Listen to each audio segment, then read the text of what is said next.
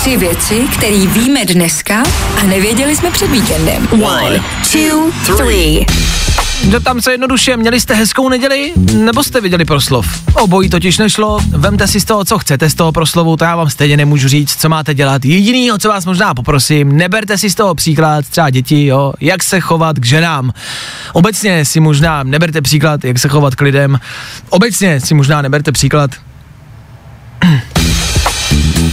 pokud by vás tak jako zajímalo, jak jsme na tom třeba s covidem, už dlouho ne, ne, jako nevyšly žádný čísla, žádné statistiky, tak uh, asi dobře, cituji, Česko hlásí poprvé od vypuknutí pandemie nula nových případů.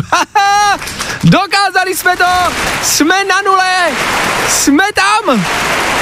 A 20 minut na to vyšla zpráva, ministerstvo své spletlo, nových případů je za sobotu 1059. Hm, čísla dělají pořádek, pořádek dělá kámoše a to, že nejsme kámoši, to už asi dávno víme, ne?